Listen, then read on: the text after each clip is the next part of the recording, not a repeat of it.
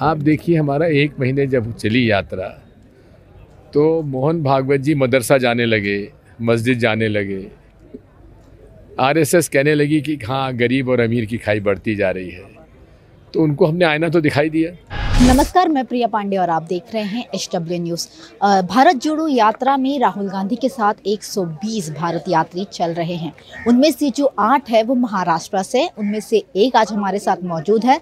Ma'am आप young दिख रही हैं आप भी भारत जोड़ो यात्रा में चल रही हैं। पहला आपकी इसके लिए प्रतिक्रिया बताएँ। मेरा नाम अतीशा है मैं महाराष्ट्र से हूँ नासिक ज़िले से। अ, इस यात्रा में हम कन्याकुमारी से चल रहे हैं।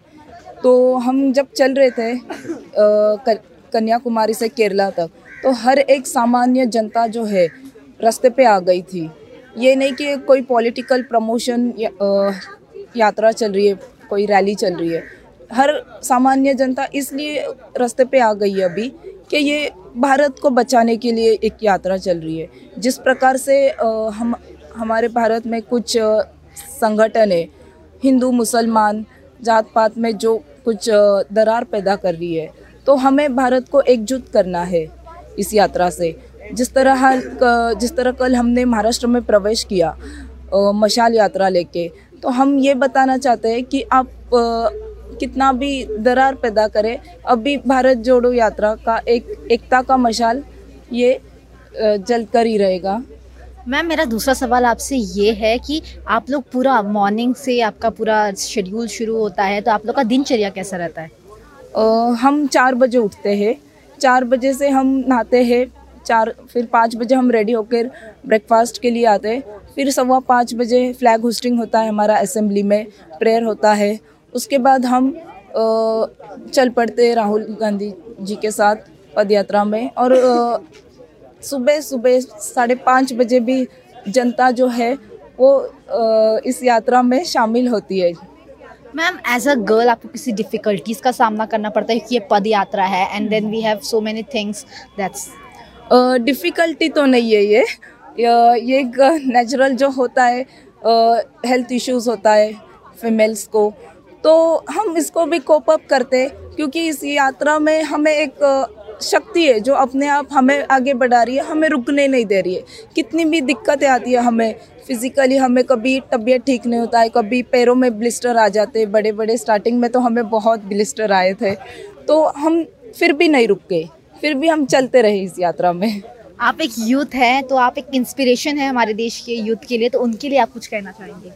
मैं ये कहना चाहती हूँ कि आप सभी यूथ जो है इस यात्रा में आ जाइए।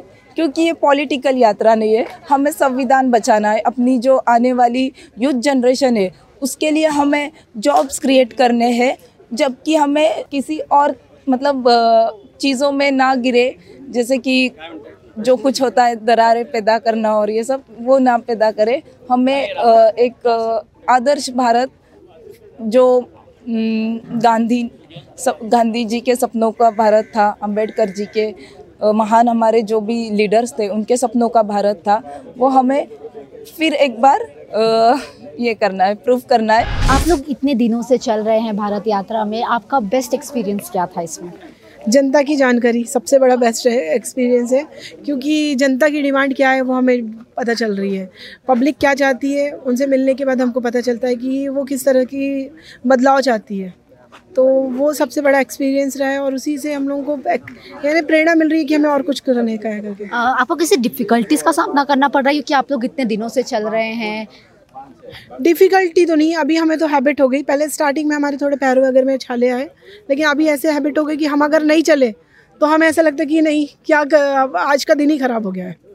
एज अ यूथ आप हमारे मतलब और दूसरे यूथ को क्या मतलब ऐसा देना चाहती हैं कि जिससे वो भी प्रेरित हों?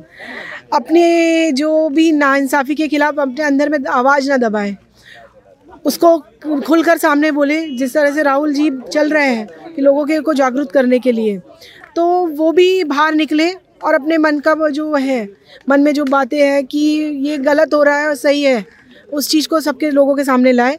अगर वो लोग अगर जब तक नहीं आएँगे बाहर तो इन जो अत्याचार हो रहा है नाइंसाफ़ी हो रही वो ख़त्म नहीं होने वाली है। अ, आपको आप लोग इतने दिनों से ये भारत जोड़ो यात्रा कर रहे हैं आपको क्या लगता है आने वाले समय में इसका फ़ायदा कांग्रेस पार्टी को होगा या नहीं?